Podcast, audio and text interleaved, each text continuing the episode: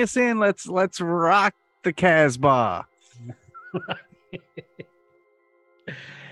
and welcome one and all to a new episode of the Shadow Initiative Paranormal Talk. We are your hosts, ghost hunters and authors. Myself, Rick Hale, and joining me as always is Stephen Lancaster. Good morning, Stephen. How's it going, man? Good morning, my great great friend and cohort in this journey known Oh, as like Shadow Initiative. you like that word the other day, cohort. Cohort, yes. And you know, just to clear up some uh, confusion right out the gate here, um, guys, gals, shadows, uh, you, you can get us anywhere. Um, there was a little bit of confusion. We have switched uh, distributors, but that doesn't mean anything to you guys out there in society. That just means we switched distributors. We found a better distributor um, that works better with what we want to do, but we're still on Apple Music, Amazon Music, Spotify, everywhere, Google Podcasts, everywhere you can find podcasts. And with that being said, those of you who um, strictly just listen to us as a podcast, this is available um, in a visual version we call Shadow Initiative Paranormal TV. You can watch our podcast. You can watch us actually doing it um, on YouTube at the Label 13 video channel. Um, we we tend to post the videos on our Facebook page anyway, facebook.com slash welcome to the initiative. So just to clear up that confusion, we haven't quit the show. You can still find the show. Shadowinitiativetv.com takes you everywhere you need to be. Um, we just switched distributors. So thank you for clearing that up for us, Stephen. It was uh, I do what I can. amazingly boring. So So hey, you know, we have got a great show lined up for everybody today. Kind of previewed it on our page. Yes, I know I owe you another $5. But first off, before I get to that, I want to say, man, our community of shadows is growing. It is growing, man. I'm very, very excited about that. And, you know, and again, uh, just to remind ourselves and the people out there, we haven't even been doing this show for two years. And, and even with that being said, doing it for a year and a half, um, we don't do this every day. You Mhm. know, we we do the podcast once a week or once every two weeks or or whenever we can fit it in. And uh, we're very grateful um, for you guys because for for a couple of nobodies really that just came out of the woodwork with a podcast, um, we's killing it, Rick. We's killing it. Yeehaw. Yeah, so it's like we're we're really grateful, really thankful to you. You know, I mean, just, just a couple months ago, we found out out of thousands, literally thousands of podcasts, we're actually number five. Number ama- I- five. that was like the most out of left field thing I think I've ever encountered in my life. But and that's all because of you, our community of shadows. Thank you so much for everything that you um, that you've helped us accomplish. Yes. With that being said, now, Rick, you did allude to the fact we have a great show today. So, what is this great show going to be about? And I know I owe- you five dollars for that. Yes, I you mean, do. It, I'm I'm really really in debt here. I'm I'm gonna have to look at thesaurus.com and find out you know something else to use. But anyways, so first off, you know, there's a really big controversy concerning whether or not you should take money in the paranormal field. Um, so we're going to be, you know, taking a look at that today. You and I were both authors. Uh, we're both professional writers. Um, so we're going to kind of get into that a little bit more and, you know, being on television and that kind of thing, um, which I know you have because you never, you know, shut up about it. so we're going to be talking about that, whether or not it's ethical. In Ghostwatch, we're going to be taking a look at the hauntings and fairy lore of Bramall Hall in the United Kingdom. Then we're going to take a road trip out to the Ozarks and hunt the elusive Ozark Howler on uh, Creature of the Week. This is a weird one, man, because it's had very few sightings, but people claim to hear it more often than not. And You know, it's it's a sound that just doesn't fit with the rest of the Ozarks. Thus Um, the name, The Ozark Howler, exactly. the Howler. And on this week's uh, news of the weird, we got one that's really weird. Now, Stephen, I know that you are familiar with the old rhyme: "Beans, me beans, the magical fruit. The more you eat, the more you toot." I mean, I'm sure with your maturity level, you still say it, but um, or still sing it as you're farting. But yeah, we're gonna find out how a internet influencer. I love that that term, internet influencer. Um, learned the hard way that beans aren't always the magical fruit. So yeah, that is coming your way on today's Shadow Initiative Paranormal Talk and TV. And it's such a fantastic story too. Once we start throwing pictures up of this chick, and you know, uh, there there's so much commentary that that I, I'm, I'm uh, overloaded, man. I'm overloaded. Mhm. But before we get to all of that, um, and Stephen, this is going to be new to you because I have not shared this with you because this just actually came across my email. Um, exclusive to this show, um, a few weeks ago, well, actually about a month ago now, my son and I we had a sighting Correct. in our town. And my son took a video of that. And we took that video and sent it to a couple of different people, including MUFON, the Mhm. UFO Network, which was, you know, considering the fact that, you know, some some things that have happened in MUFON lately, I was really reluctant to do that. But I sent it anyways and got an answer back from a guy named Brandon Burton. And he's Mhm. actually not, doesn't live too far from us. Took a look at the video, investigated it, and uh, here's what he found. They don't know. they don't know what it is. It could be, as they, you know, the new term is UAP or unidentified aerial phenomenon. I actually prefer to go old school and use UFO, unidentified flying object. Um, he says that it could be a UAP. Okay, cool. With a question mark there at the end. Um, but there was a plane that was in the area at the time. Um, you've seen the video. I've obviously seen the video. I've watched it dozens of times now.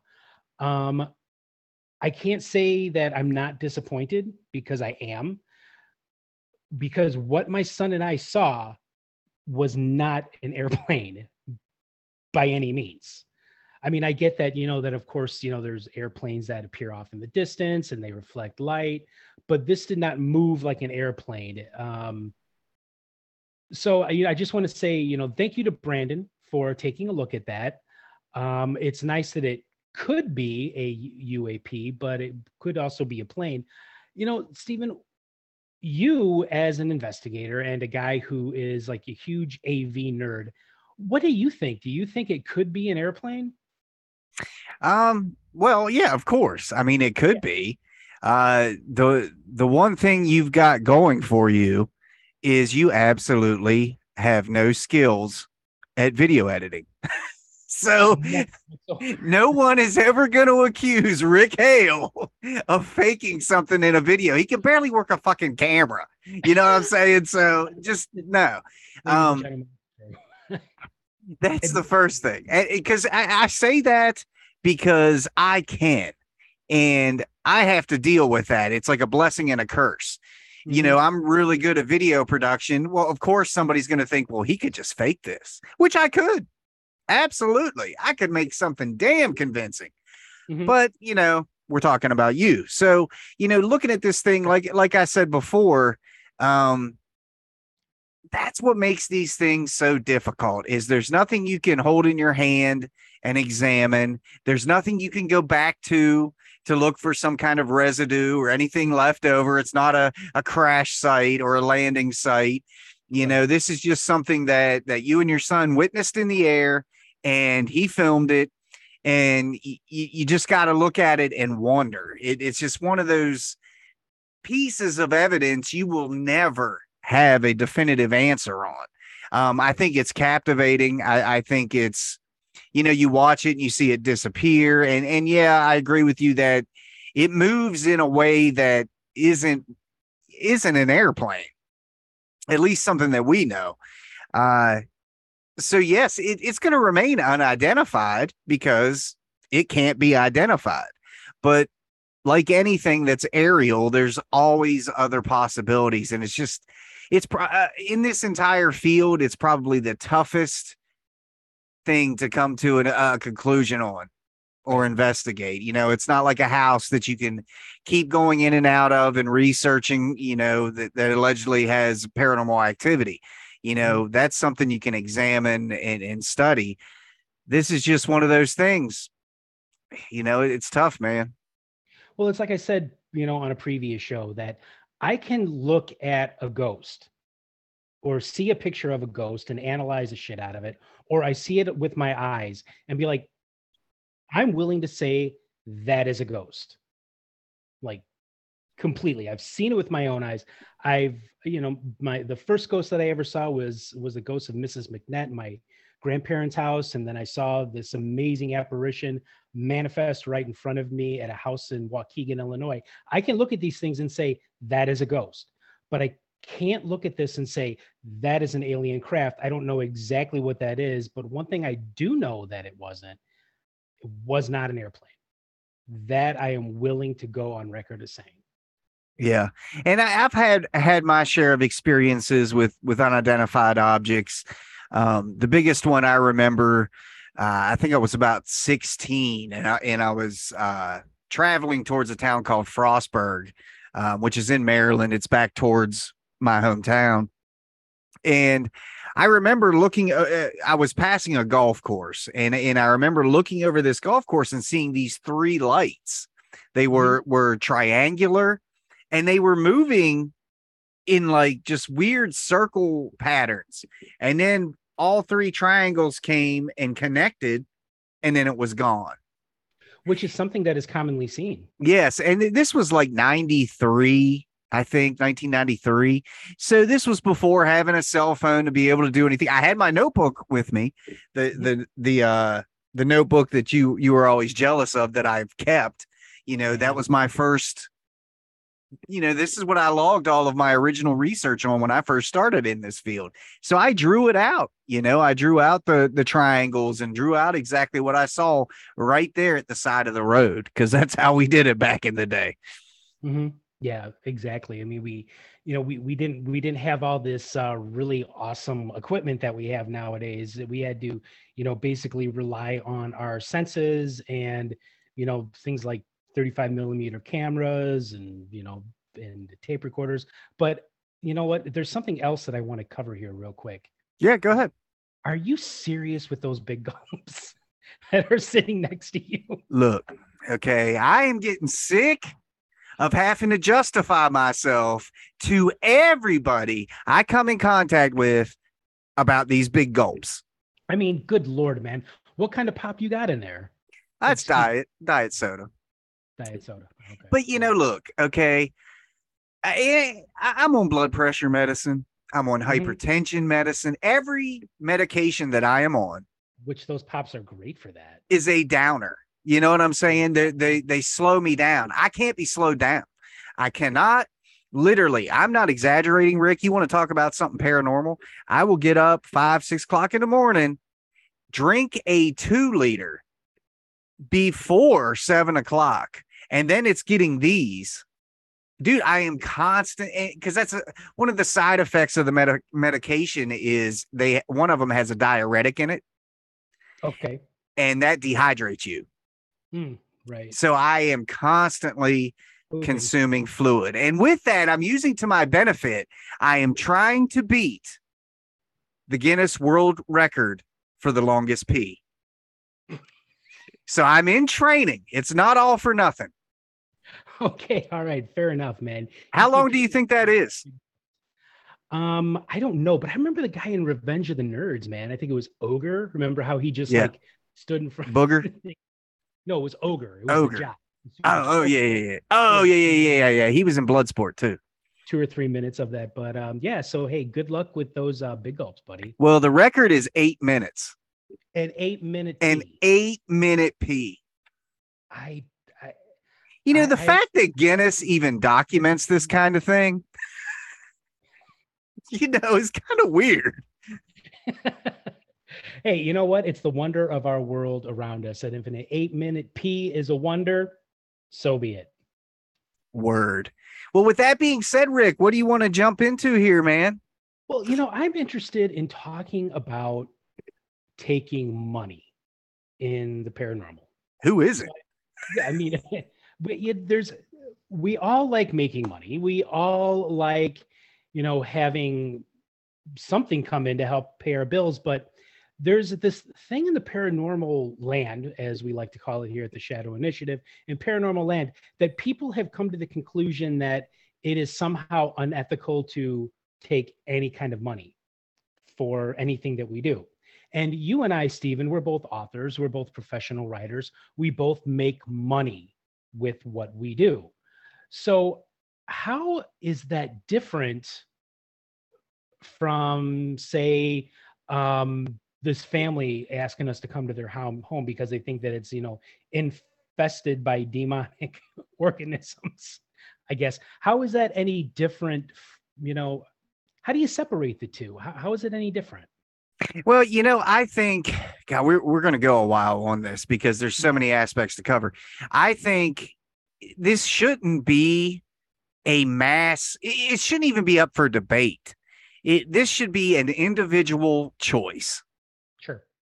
If a client is offering you money for your service and you take it that does not make you a bad person. Look i will tell you i have spent more money to research the paranormal than i have ever made on it right yeah, okay and when you really break it down you know, especially when I was back at my peak with my team. You know, as well as everybody else, I traveled everywhere, mm-hmm. everywhere. So th- this was three, four day weekends, you know, sometimes two weeks at a location. That that costs lodging, you know, that your travel expenses, food, not to mention your gear, batteries, and everything that you need for a particular investigation. Batteries That's, are fucking expensive. Yes man. That that is all out of pocket. Now, there's a difference between being paid for your service and profiting from it. You know, if and I've had clients do this, the if they want to cover the what it's going to cost me to mm-hmm. let's say drive to your town in Virginia and investigate your house for a few days and they want to cover all that cost, I'm completely fine with that. You know, it's me saying, no, it's going to be $5,000. You know, that that's, that's a kind of a bit, bit wrong. But again, it's, it's, it's up to the individual, I think. You know, this community that I will never be a part of uh, in the paranormal, they tend to to to think that oh, you can't make money. I think that's bullshit. I think most of the time, 90% of the time, the people saying it are the very people that would do it. They're just not getting the opportunity to. Yeah, I mean, you know, let's okay, let's take a look at the television shows, for example. I mean, do you think that Zak and the rest of them are going to all of these places and offering their services for free? Hell no, man. From what I understand, Zak makes like a million dollars an episode. Easily. Easily. A million dollars. So it's like there there is no way that you could think that you can't write books or you can't do documentaries or you can't have your YouTube videos and YouTube pages go viral and you start making money. That is unthinkable. However, with that being said, as like, you know, a regular investigator like myself, for example, I've never been on television. Yes, I sell the occasional book and you know make a you know a, a little bit of change in you know jingle jingle in my pocket from that. But um, I, I don't I don't think that I would go to somebody's house because I've actually had people say, "Well, how much is this going to cost me?" And it's like, well, it's not going to cost you anything because I'm not going to charge you because I I see it as a privilege being asked to come into your home and investigate it. However, I may not charge them, but if they were to offer a, you know, a donation, you know, we, your your gas costs this much, the batteries cost this much, you know, whatever. Um, I'm not going to say no. Right. right. And that's the thing, you know, way, way back, eh, decades ago, that was that was my biggest struggle. It was okay, how do I finance what I want to do for a living? How do I finance my passion here? You know, it's no different than hey, you're a musician and you want to make money playing music. That's what you love to do. So you sell your songs on iTunes or you know you charge tickets at you know at the bar or whatever. You know, it's it's no different than a a uh, a psychologist that you're paying a lot of money to for nothing more than an opinion. Mm-hmm. And that's what we give people you know, and to an extent, we give them more than that. You know, if there is something there, yes, they're getting our opinion, but they're also getting evidence. They're getting audio recordings, video recordings, all this stuff that again costs us money to do. So I, you know, it's almost, you know, part of me, Rick, thinks that if it if it was normalized, if it mm-hmm. was a normalized business that you had to get an LLC for, or or, or you know, incorporate in some way, pay taxes on, I think it would ultimately be a great thing because it would weed out all the dumb fucks. Mm-hmm. You know what I'm saying? Like, okay, you're paying for a service. I'm going to give you that service. You know, and I think it would weed out all the dumb shits out there trying to be Zak Bagans. But when we talk about um fucking making money, you know, I can remember an argument I had with my team two decades ago you know they're like yeah man but you know it's costing me money to come with you to do this that and the other thing and that that was the main reason i started monster vision tv ad revenue mm-hmm. okay guys right. we do monster vision tv we take the and during its peak i, I was banking about $1400 a month just from youtube but that $1400 a month put my crew up in hotels you know yeah. covered our gas covered our equipment new cameras whatever we were trying to do you know, so I don't I don't see a problem in that. You know, but we got in a big argument because I was a published author. I was releasing books and they're like, "Well, you're making money on this." But I'm not stopping you. Write a damn book. Yeah. Write a book. Struggle, work, try to get it get it published. You know, nobody is stopping you. You know, when I did the TV spots and stuff, do it. You know, go. I'm not stopping anybody from doing this. You know, it, I think it's the people that complain the most are it's really all rooted in jealousy. Now, I think there's a lot of uh, charlatans out there. That's kind you, of what I wanted to go with. You that. know, the psychics and the mediums, and hey, you know, $30 for a reading and this, that, and the other thing. But at the same time, mm-hmm. at the same time, people look at me like I'm an idiot for putting a $100 into a vintage Batmobile. And, you know, to them, I am an idiot but I enjoy having that Batmobile sit over there. I enjoy having it part of my collection, and that's all that matters. So, if so and so is going to get a psychic reading from Madam whoever, and they're satisfied and happy, who cares? Who cares? You know what I'm saying? So it's like right. if I pay you, Rick, if I say, look, Rick, I'm going to pay you $500 come investigate this place. You know, I know it's going to cost you. So here's 500 bucks. You investigate it. I was willing to do it. What's the problem? Right. You know, and, and, but I wanted to go back to, you know, how you were talking about charlatans, but because, yes, of course, there have always been um, fakers in this field. I mean, this, I mean, this is going back to the days of spiritualism. All this is is just a new age of spiritualism with batteries. That's that's all this really is. Perfect. Right. I think that's a pretty good characterization yeah. of where we're currently at. But let's talk about hoaxing.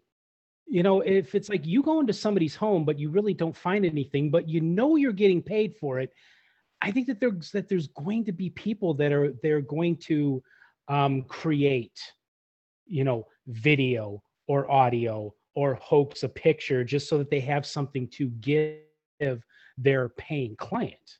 Do you think that there is like a um, a possibility of that happening? Uh, there's not a possibility. It happens. Yeah. It. T- which TV show you want me to start with? Uh, pick one. You know what I'm saying? Yeah. the, uh, every single one of those shows is fake. And I get so pissed off because you have these genuine families that, that are worried about something or worried about their child or whatever. And you mm-hmm. got these shows go in and exploit that. They they they mock them. They they they exploit their beliefs and use it against them and use it to profit. Every one of these shows are snake oil salesmen and, and that that's the that's the funny part is they need the very audience that they're taking advantage of Right. Well, absolutely, and you, know, it, uh, of, of course, it's it, there's always going to be um, immoral, unethical people. So it's like, is there a way to police this in our field? I, I really don't think that there is because I, I can, I you know, in in a in an area the size of the Chicagoland area where I'm from. I mean, you you live out in the backwoods of Beulahville, South Carolina, but here in the Chicagoland area, I can go out on my back porch, throw a rock, and literally hit a hundred or more paranormal groups. Mhm. So there's no way to police that kind of thing. So how do you keep people uh, being ethical, being moral in this, and and doing the right thing? I, I don't think that's possible. I don't think it is either. And then then you have the other side of the spectrum as well you know where, where you've got uh, paranormal researchers ghost hunters like you and me that are going to give it honest to people. Mhm. so let's say uh, the millers down the street ask you and me to come investigate their house and they say look we're going to give you a thousand dollars to do it. That should cover all your expenses blah blah blah. And we do it. Mhm. and we find nothing we actually disprove everything the footsteps they heard in the attic was a squirrel you know whatever we disprove everything Right. high electromagnetic fields from old wiring whatever well they don't like that Mhm. you know and then all, all of a sudden they're going to slander and badmouth us because the next team they have come in there is going to tell them what they want to hear Right. You know so there's that side of it too like well this rick and Stephen took a thousand dollars from us and they didn't do shit. Well that's because shit wasn't there to be done. You know but the next team that goes in there is going to say yeah look at these orbs in your photos. And and yeah that sound upstairs below you see what i'm saying? So it's i don't think you can ever regulate it. I don't think and until uh it becomes a federal program I don't think there's a way to regulate it. There, there- there's a way to um, classify who can do this and who can't, and that's the biggest problem. Is there isn't a law or or some kind of certificate, real one, or training or diploma or anything like that. Real, again, real. You can buy these fake ones, yes, but there isn't something that can say, okay, you were quite, you know, like when you want to be a police officer you go and, and and you go to the police academy and you go through the training and you become a police officer. There's nothing like that for the field of paranormal research that would regulate the bullshit. Yeah, but you know what? And and, and there, there are websites though that Mhm. do that. Paranormal community, or you know, go and learn from you know the Warrens or you know Lloyd Auerbach. I, personally, I would rather I would actually sit underneath the tutelage of, of Lloyd Auerbach any day of the week. But it's like there are websites that, that claim to give you certificates. There are websites that claim to want to police this kind of thing. And you know, and I think it all goes back to the rugged individualism that we all seem to possess in this country, all of us. That it's like, I'm not going to belong to anything like that. They can't tell me what to do. And, you know, I, I don't want somebody telling me how to um, do my research or do my investigations. I don't want somebody telling me that, oh, you know what, all psychics are phony and you shouldn't use psychics in your research and your investigation. Well, the history is behind me on that one. Um, so yeah, I mean, it's it's it's there. Uh, but you know what I was thinking too is is like you you do charge people, but is it you know like the lawyers on television? We won't take money unless we actually win your case. So it's like we don't take money unless we actually find something. Is that honest? I mean, yeah, that would be a way to do it, but again, who who uh Who regulates that? Who Yeah. ju- who says this is something? You know, because everything, even like your UFO video, everything's Mm-hmm. subjective. Everything is subjective, man. Yeah. You know, so it, it's it's tough. I don't think the, there will ever be an answer. I, I I think there are some truly incredible minds out there exploring physics, you know, and alternate dimensions and, and this, that, and the other thing, extraterrestrial. Yes, I, you know, but until it gets mapped out and put in a textbook, I don't think we'll ever see it. So I think we've come down to the conclusion with this that, you know, writing books and getting paid for that, doing TV spots and getting paid for that, you know, making money on your YouTube page, that's okay too. But I, I think there is like a little bit of disagreement on whether or not we should take money from clients. Like I said, you know, I'm not going to charge them, but if they're willing to give me a donation, yeah, I'm probably not going to say no. Well, it's like this show, you know, if if we would ever get an opportunity to to make money at it, you know, actual money, like full-time money, you know, no problem. That's fantastic. You know, people like our show. Uh, a budget would make the show better. We'd be able to do it every other day, you know. Uh, it's DIY. yeah. Yeah. So, I mean, right now we we're on a no budget. so, and we're doing fairly well. Yeah, I think so too. You know, I mean, hopefully, maybe, who knows? Maybe someday somebody will email us and say, "Hey, we want to sponsor you and give you a shitload of money." But until that time, We're gonna, gonna continue doing this for you for free. Yes, until that time, we're going to talk about people farting in bottles.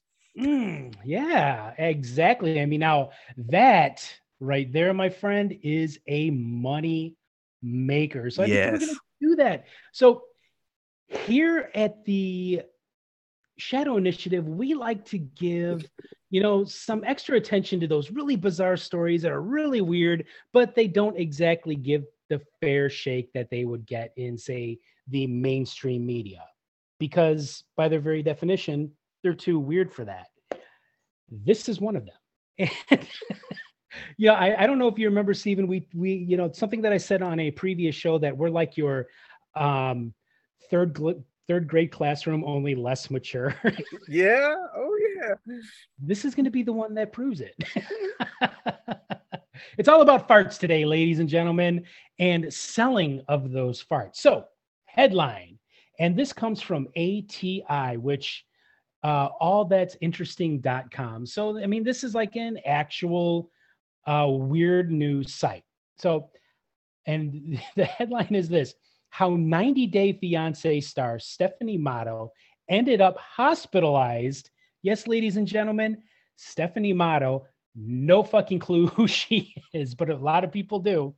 Um, hospitalized after eating too many beans to sell farts. Now, this is a cottage industry here, my friend. This is starting from the ground up. So, Stephanie Motto sold her jarred flatulence for a thousand dollars a piece and has made over two hundred thousand dollars. That's right, ladies and gentlemen, two hundred large in her two-month venture while subsisting on a diet of yogurt, eggs, and beans, and ended up in the hospital when she thought she was having a heart attack. Now, Stephen, in a former life before I got sick and I lost my leg, I worked with kids, uh, kids who, you know, had troubles. And one day, one of those kids came up to me and he's like, Rick, how do I make a fart that smells so bad that it makes people pass out? Now, of course, I laughed because you know I'm mature that way, and I have no idea. But apparently, Stephanie Motto, she had or Matto, whatever, she has found the key, and you know wound up getting hospitalized for it. So I'm going to read this, and this is this is amazing. Stephanie Motto is an influencer, YouTuber, author, and former star of TLC's 90 Day Fiance. So already there, I have no idea who this person is. Never heard of her. I have Never no clue. but a lot of people have. I mean, obviously she's an influencer and she's been on reality TV, well, reality TV, because you know reality is the only word in the English language that should always be used in quotes. but she recently launched a new business venture after realizing demand was high for a rather unorthodox product. This November, she found lucrative part time work bottling and selling her own farts until things went terribly wrong. Now, there's a picture of uh, Stephanie here that that is included in the article, and you know, Stephen will show up, and you know, I think it's pretty obvious why she's an influencer. She's one of the pretty people. Um, for two months, she spent her days farting into glass jars. Now, my son has done this. He's farted in glass jars and kept it, you know, just like, hey, why not? It's funny. Um, into glass jars with flower petals adorning the inside and shipping them to her fans. Remarkably, Motto was making $50,000 per week in December through fart sales alone and eventually sold more than $200,000 worth of farts worldwide throughout the adult website Unfiltered. Uh, Yule filtered. I have no idea. But so here's here's the thing. You know, before I go with this any further, until we get to the um, meat of it, shall I say? Um, I don't see how you could catch a fart in a jar. that just doesn't make any sense to me. Um, like I said, our, our, our son has done it, you know, of course, because both my wife and I we find farts hilarious. But it's like I don't see how you could actually trap something like that in a jar. So, but in January 2021, Motto was hospitalized for what she thought was a heart attack. But it turned out to be a dangerous buildup of gas inside her body from her flatulence inducing diet. And now she sells her fart selling days are behind her. How Stephanie Motto from 90 Day Fiance, again, have no idea what that is, turned to selling farts. Uh, she was born in December 1999 in Derby, Connecticut, yada, yada. Let's go on. Being cast in TLC's 90 Day Fiance spinoff, 90 Day Fiance before the 90 days. Um, that's really original. In August 2017, with Motto joining the cast in the fourth season, the show featured the show featured couples who met online but not yet in person. And Motto's romantic partner was an Australian woman named Erica Owens. Although some cynical fans believe that she merely joined 90 Day Fiance to bolster her YouTube channel. Of course, Motto did well on the show and gained an earnest fan base. Um, Whatever her motivations, Motto has nonetheless done well to use her recognition to further her fame and business endeavors. In addition to her 373,000 YouTube subscribers, presence on Instagram and TikTok, she has written books. Really? She wrote those books? Come on. She had nerds like us write those books for her. and found the adult content site, un- oh, Unfiltered, which spurred another career entirely after Stephanie Motto received a fan request on her new site for a jarred part uh, for $1,000 in November, she realized there was money to be made. According to IFL Science, she has begun regularly satisfying these requests and even offering a discount during the holiday season.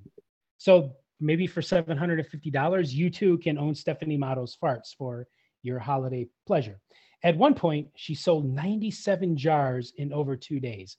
So, okay, basically, I'm going to end it off here. In December 2020, Stephanie Motto told BuzzFeed, I think my main motivation was money, obviously. Clearly. But clearly. But I also thought it'd be a hilarious publicity stunt that would get a lot of people's attention. And it definitely worked. My own adult friendly platform. I'm sure you're going to go looking this up after the show, Stephen. These past few months have made me aware of the different types of niches and markets that are out there.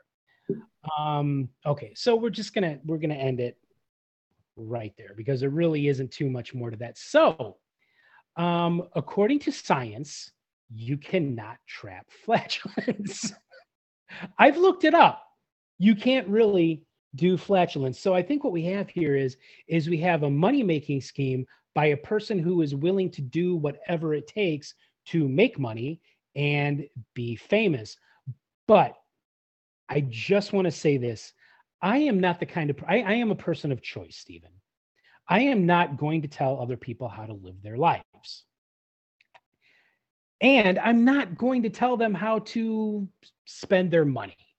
If you want to buy Stephanie Matto's farts, uh, she doesn't do it anymore because it almost fucking killed her. I, I know what you're thinking. Bummer, man. Now you don't know what I'm thinking. What I'm thinking is, hmm, maybe, maybe there's a market for ghost hunter farts. Hmm.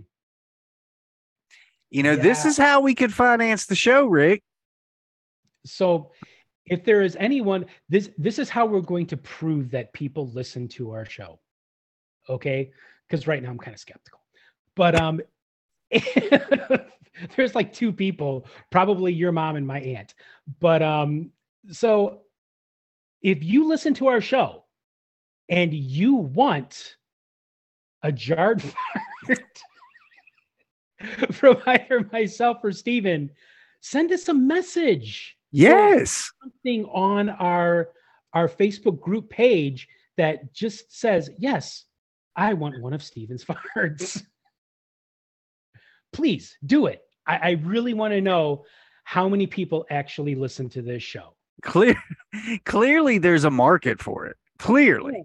You know? I mean, I'd I'd even step it up. I'd step it up and sell jar of jizz.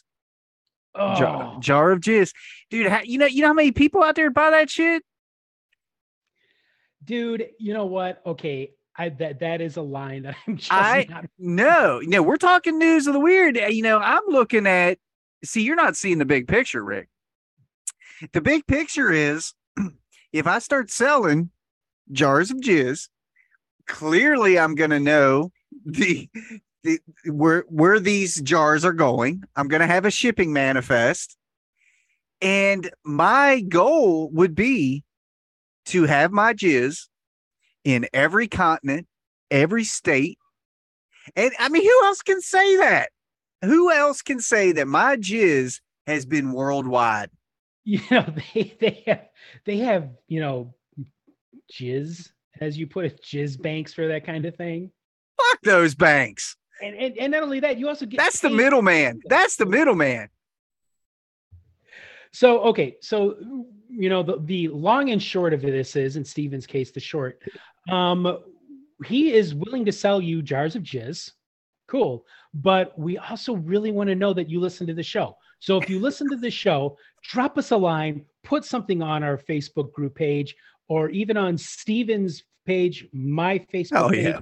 whatever. Just saying, you know, for Stephen, you know, yeah, I, I would like your jizz um, or on either one of our pages, yeah, give me some jarred farts, man. I'm down. We'll do it. Listen, We we will do it.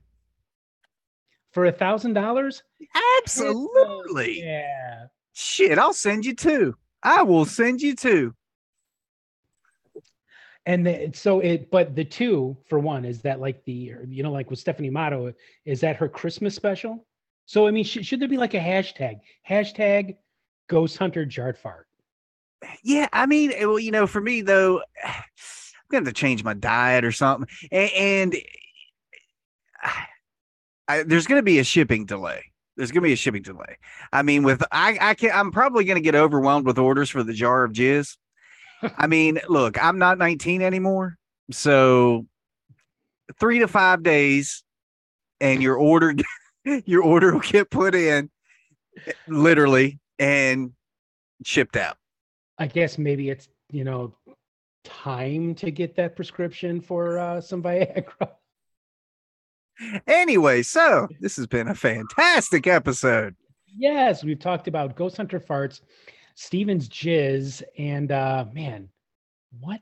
Oh yeah, and making money uh, on this. So I mean, that basically, hey, everything so far ties in. Yes, it's all about how you can profit and make money to do what you love. That's And- really the message here. That's That really the message. Using in jars for Stephen. So basically, we just lost your mom, our only two listeners, your mom and my aunt. She's leaning over to my dad right now. You should hear what your son is talking about. He's disgusting. oh my God. See, I warned you, ladies and gentlemen, like I said before, and I'll say it again, we are like your third grade class, only not quite as mature. Awesome. So where do we take this next? For those who have stuck around, long enough to learn about Stephen's jizz and his uh, impending Viagra subscription or prescription. hey man, you know, I'm embracing old age. I'm embracing it.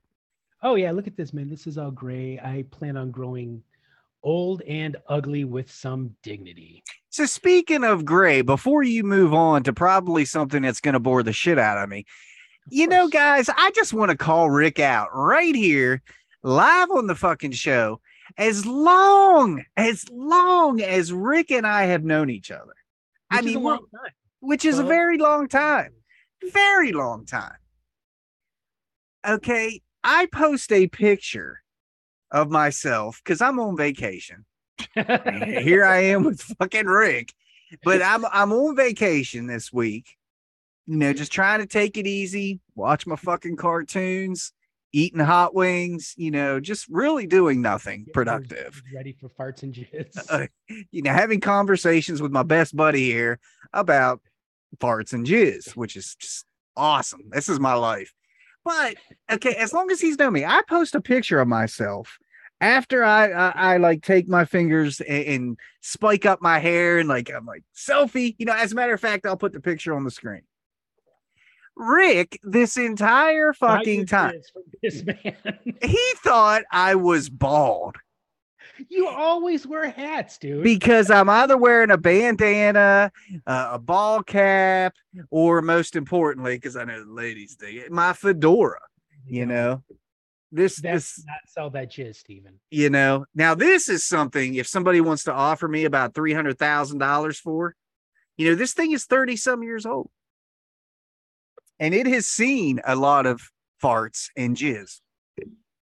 So. Only Christina knows for sure. Yes, and she can be my testimonial on the website. She can be my testimonial. Um, but you know, if this motherfucker thought I was bald. I love the picture that my wife. Yeah, she posts Mickey Mouse taking his ears off and he's bald with a little comb over. I'm like, really? How long have we known each other? I was laughing so hard when I saw that. I thought, I thought I would. I, I, I'm, I'm continuing to laugh to this day. Well, dude, you always wear a hat, or you always wear a bandana, uh, Well, or I- whatever it is that you're wearing. oh look, I'm looking all slick now. I'm looking like Malfoy. Fuck you, Potter. Oh, there we go.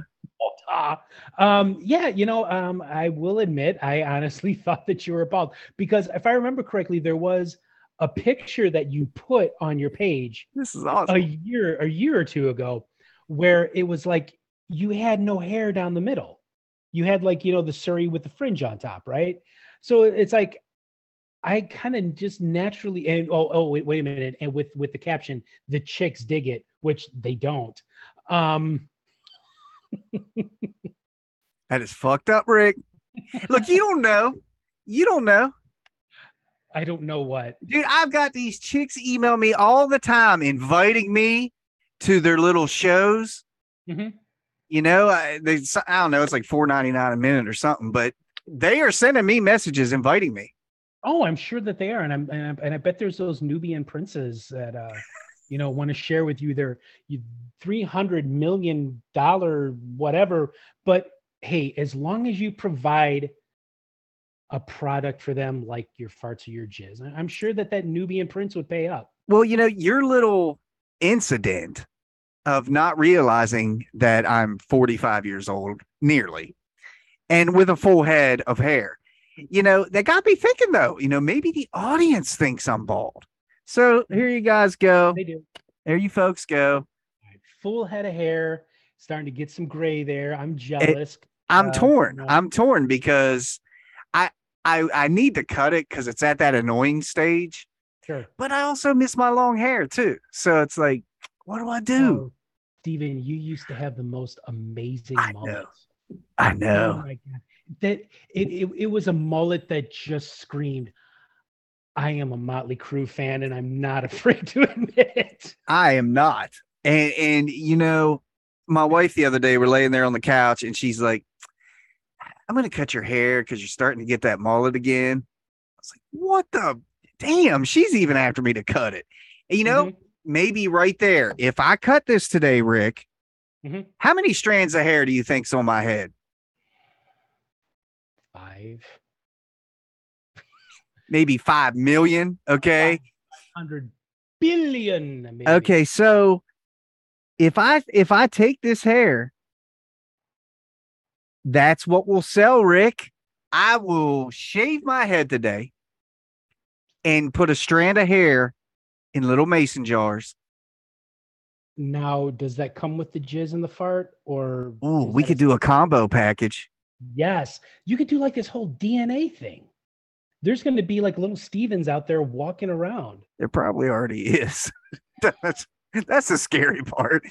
Like, I, you know, I I, I kind of lived like Motley Crue 20 years ago, so there's a good chance. Uh, anyway, so moving on, Rick, what do we got, man? Are we going to uh, Ghost Watch? No, actually, we, we will end it with Ghost Watch. Thank God. I know you get so. I know how much you love it.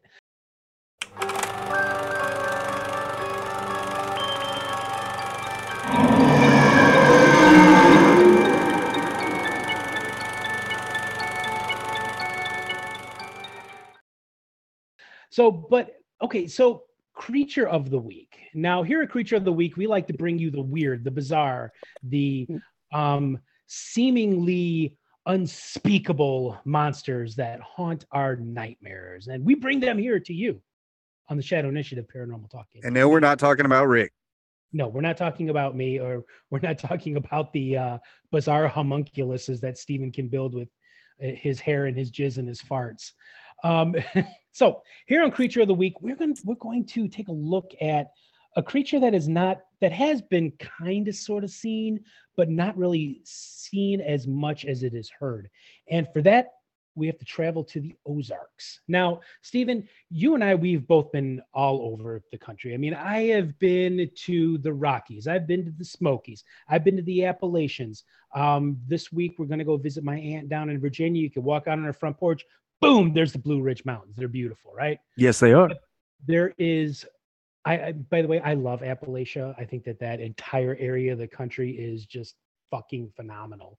Um, I, I love mountains, although I'm like terrified of heights. But there is one mountain range that I've been through that kind of scares me a little bit because it seems to be really dark and not as inviting as, say, other mountain ranges.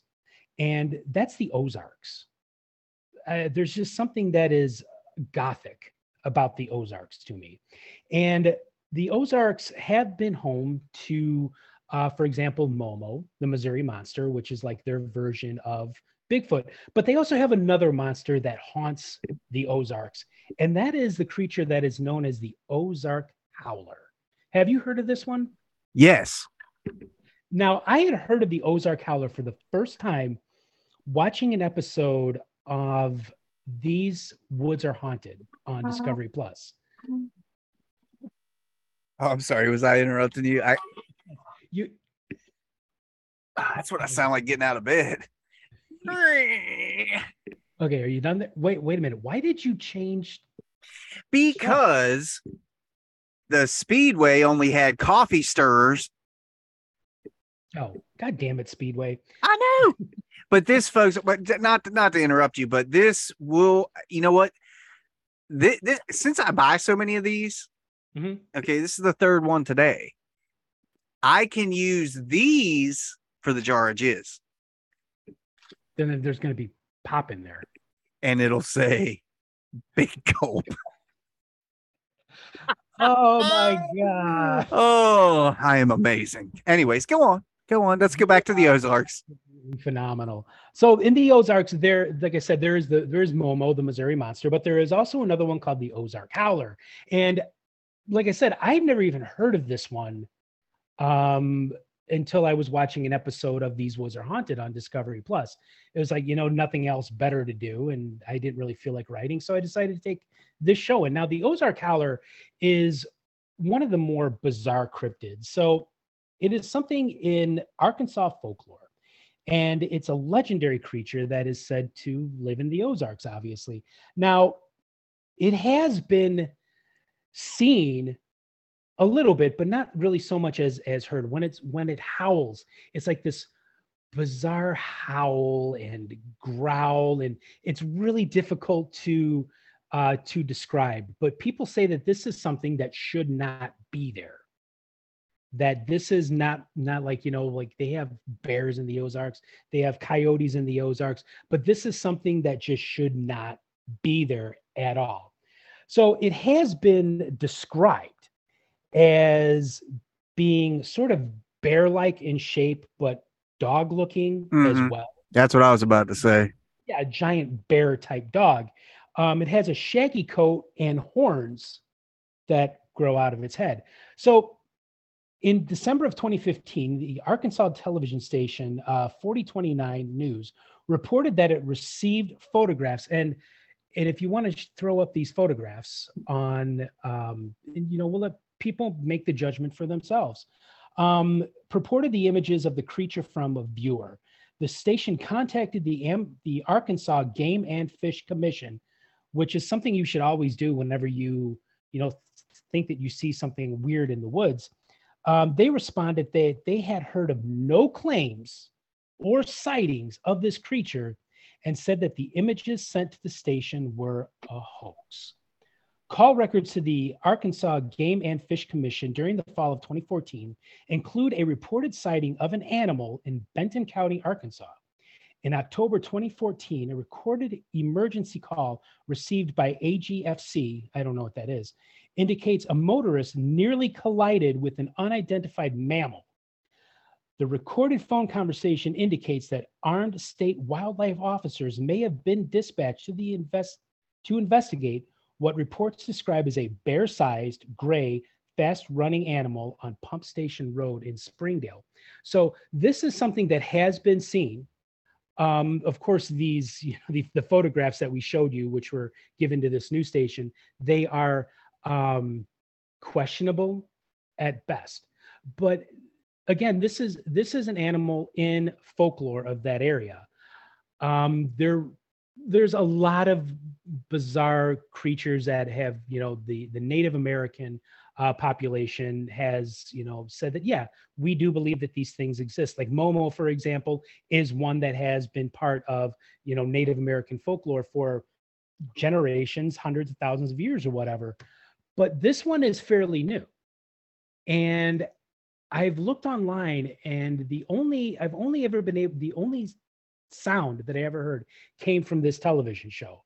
And it is something that is truly bizarre and bone chilling to hear. I mean, you know, Stephen, what, what do you think? I mean, a, a bear like dog with horns growing out of it. uh, Do you think that this is something that is completely hoaxed?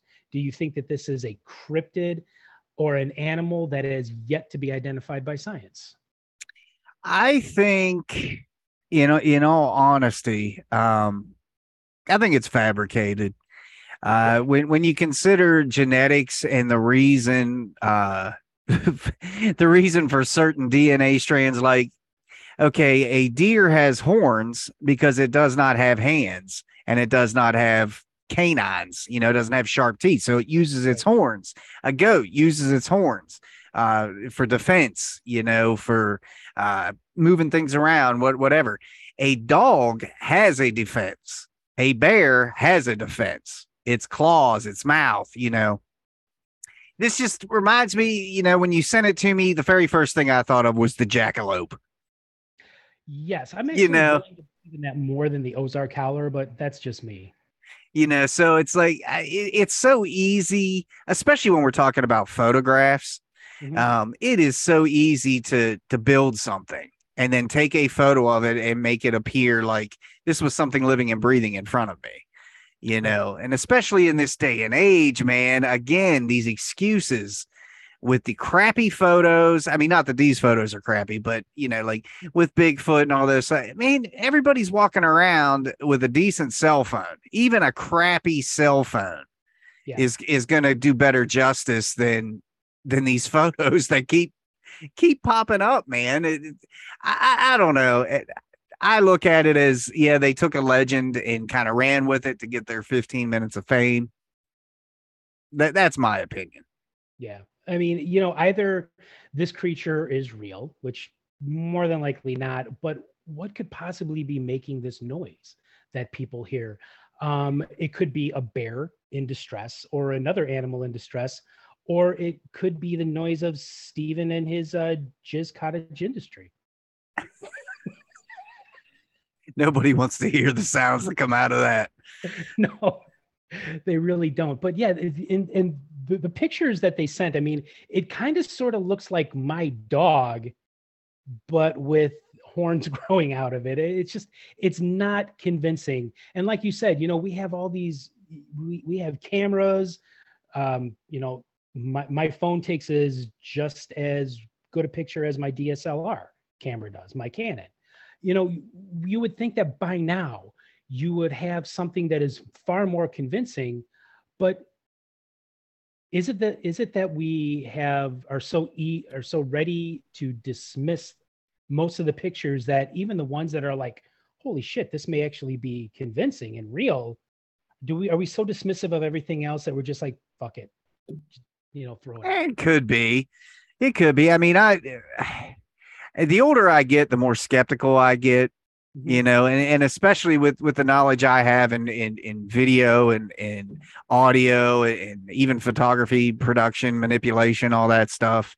Um, I, don't know. And again, you take uh the majority of these legends, the the the majority of the origins of these creatures, Right. and you're looking at the source was centuries ago you know people didn't again we go back to what they did to the women they thought were witches. You know this was the mentality of man. This was the mentality of the human race. You know who, who's the, and and i'm not uh, uh, 100% i'm not disparaging the the native american culture because my wife's native american. But drugs are a huge part of their culture. Mhm. so when they're saying that they're seeing uh these creatures you know shapeshifters or, or or you know your guy there or or whatever it's you have to ask yourself you know was that peyote? You know I, there's you got to look at the origins of these stories. There's we doing? not there's not a lot that is new i guess. Yeah. you know there's not a lot that's new or recent. It's the same old monsters being regurgitated Well, you know, I think there's something else also also to take into consideration with this is the fossil record. Does Mhm. a creature like this appear in the fossil record? Um, a creature like Bigfoot appears in the fossil record, Gigantopithecus. We all know that, you know, and I, he, he may, may very well be the missing link between ape and man. Who knows? But something like this, it's not really in the fossil record. and again you know from a biological standpoint it just doesn't its its design doesn't seem logical. Right. you know if you're going to create something put some science behind it. Put some science behind it that'll have people scratching their head you know? Uh, but it's it's an interesting topic to discuss anyway. But i i don't know. I i, I love cryptozoology and and i certainly think there is a lot of truth to some of it um be, just because look, look at reality. We we discover new species every day. Mhm. i mean that's Yeah. the truth. So something yesterday we didn't think exist they just found today you know? So it's certainly and, and of course nature has a, a, a weird way with things it, mutations.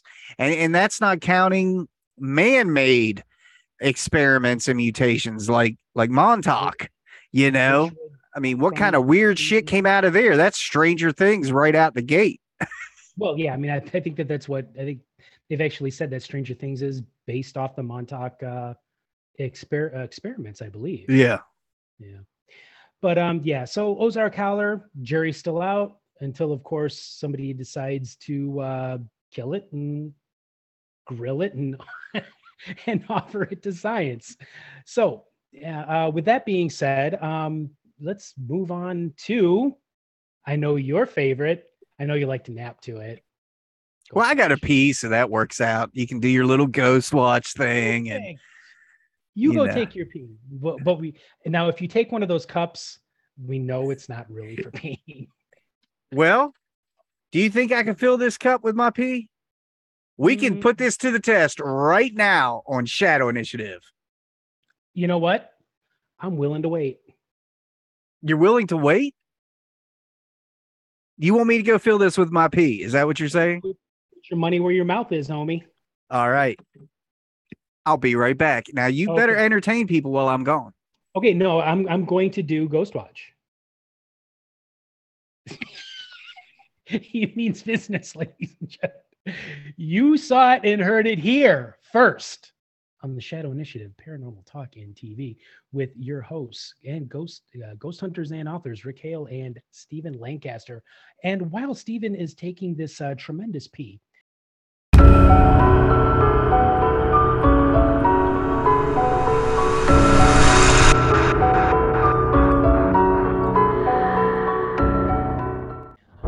Belief in the fairy folk of legend and lore still runs deep in many parts of the United Kingdom, including Greater Manchester and its beautiful Tudor home, Bramall Hall.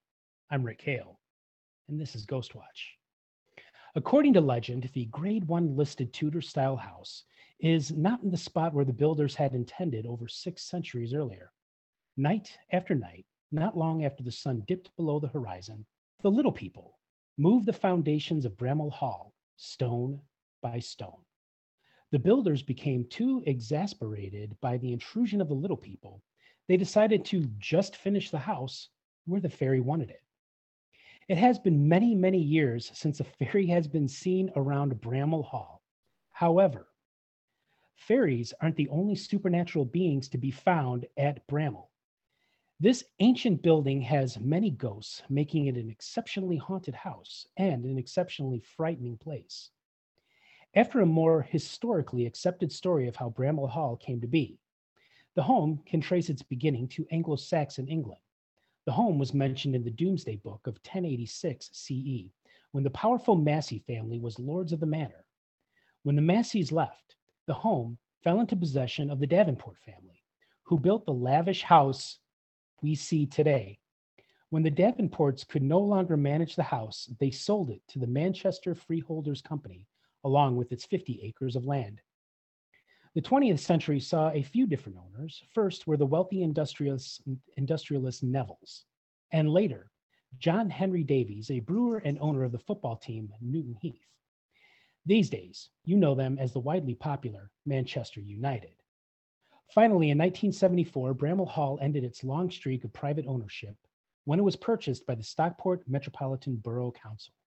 When the SMBC re- acquired the sprawling house, a spokesperson had this to say the most prestigious and historically significant building in the conservation area.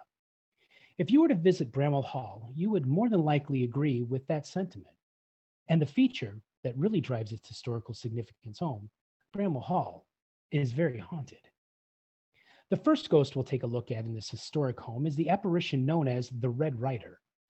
No one can say with any certainty who this rider was in life, but as the story goes, a horseman clad in a scarlet cape paid a visit to Bramall Hall sometime in the 1630s.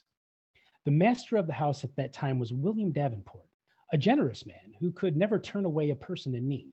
To him, such a thing would be unthinkable. Sadly, this reputation of kindness was spit on when, after providing the red clad stranger a meal, he attacked and murdered his host. With the act done, the Red Rider mounted his horse and was never seen again. Well, not in the physical sense, anyway. Since that treacherous betrayal of his lordship's good nature, the ghostly form of the Red Rider is seen on New Year's Eve riding his horse at breakneck speed with his red cape flapping behind him. When he reaches the house, he vanishes only to make his appearance again the following year. An old song about Bramall Hall mentions a ghost that has haunted the house for centuries Alice, or the maid of Bramall Hall. In the song, Alice was earnestly awaiting the love of her life who was supposed to return from a trip to Spain. Suddenly, Alice's heart leaped in her chest when she could hear a galloping horse approaching the house. When she threw open the door, her hopes came crashing down when only the horse could be seen. Her lover was nowhere to be found. Her hope was shattered even further when she learned that her lover's battered body was found in Macclesfield Woods. It would seem he was ambushed by a group of cutthroat highwaymen who beat him, robbed him, and left him for dead.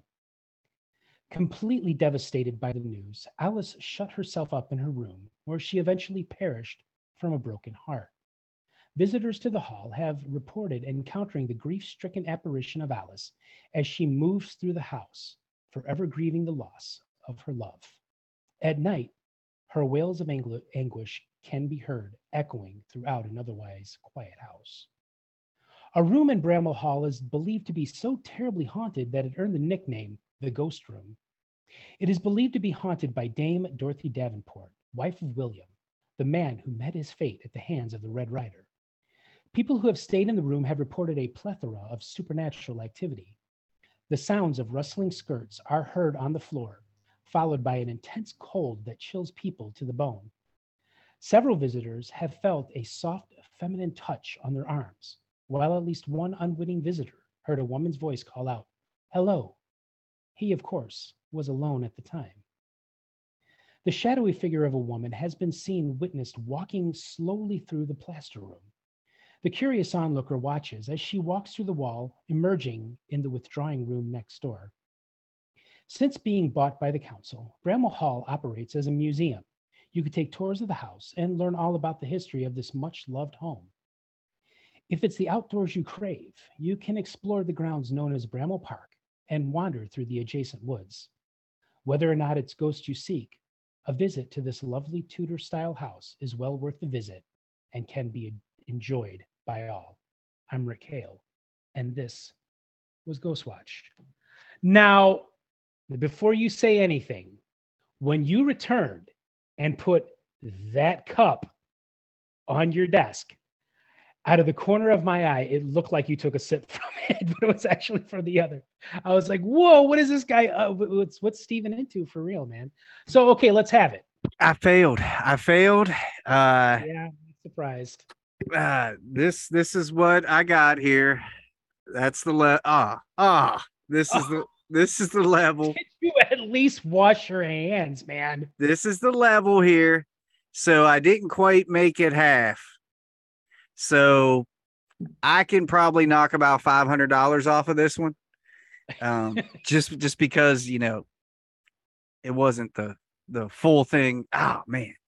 I tell you what, that is respectable though. Yeah, mean- I mean, it was just from the little bit of sitting here with you. You know, now if I'd have kept it going, I, I could have, I could have really done something. Yeah. So yeah, with that, with oh my god, I cannot believe we just did this on this show. But you know, hey, it's the Shadow Initiative. You never know what to expect. But you saw it here, folks, on the Shadow Initiative Paranormal Talk in TV. Stephen's big gulp of pee. And if you folks out there who are listening to the podcast or watching the show on YouTube, if you would like to purchase this big gulp, please inquire and uh, we can start the bidding. Mm, yes. Um, okay. So hey, with that being said, um, great show, Stephen. If it kind of ended on an even if it was probably quite possibly one of our most immature shows. Hey, look, you know, nobody, there is nobody out there that can honestly say there is a paranormal show like us. No. Oh, You know, it's You get the serious paranormal talk. You get to to see and hear evidence of the paranormal from investi- our investigations. You get a ton of comedy. We keep it interesting, you know. So when we when we keep seeing those likes on our Facebook page and keep seeing the subscribers list go up, all I can say is, you guys, you're in. Thank you. And like and like we said, You're in. right, we get it? there yeah, no, I, I- I saw what you did there. Okay. Um, but like we said before, we want to know that you that you we have like actual people, like real people, and not just bots or cryptids or ghosts who listen to our show, but real flesh and blood people. Um, let us know. You know, we want to know. Put on our page, put on our Facebook page, email us. Stephen will give that email. Let us know. Yes, we want Stephen's farts or jizz or whatever it is in that cup. You know, Or if you are now going to stop listening to the show, let us know. Let us know. Like, hey, I used to be a big fan, been there since the beginning, but then you guys derailed. we we have officially crossed over into the shock jock genre. I guess. Yeah, yeah. Okay, well, fantastic show. Guys, uh ch- I don't even know where to Are go. Are you not entertained? yeah, are you not entertained? So, shadowinitiativetv.com. You can watch our podcast. You can listen to our podcast anywhere podcasts are available. And we do a lot of paranormal talk and all that cool stuff on Facebook. We've got two two pages there. We've got our facebook.com slash welcome to the initiative. And from there, that would lead you to our Shadow Initiative group where we or Rick mainly is always posting interesting things for people to discuss. Yeah, I try to keep it, you know, as as entertaining and as educational as possible. Yes. All right. So until next time, I guess uh we're out like a boner in sweatpants. Oh my god. we are now number six. hey, this may have taken us to the top. You don't know. Don't judge No, yet. But hey, you know, there's one other thing that we also need to um, cover here. Uh, we want your stories. We want to hear about your um, encounters with the unknown. We want to hear about your dealings with ghosts, cryptids, uh, psychic uh, manifestations or abilities, you know, aliens, whatever. And we want you to send it here to us. And we will read this on the air. And if your story is compelling enough, we may even have you on. Um, that is, of course, if you're still listening after today's sh- show. Um, Stephen, why don't you tell people where they can send those stories to?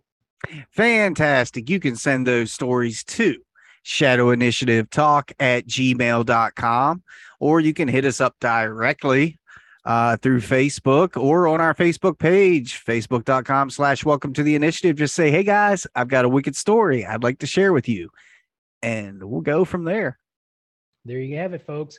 Um, so yeah, hey, to recap, interesting and yet disturbing show. And uh, hey, thanks a lot, Stephen. And uh, thank you to our shadow community and out there in paranormal land. Um, have a good week, and uh, we'll see you soon. peace out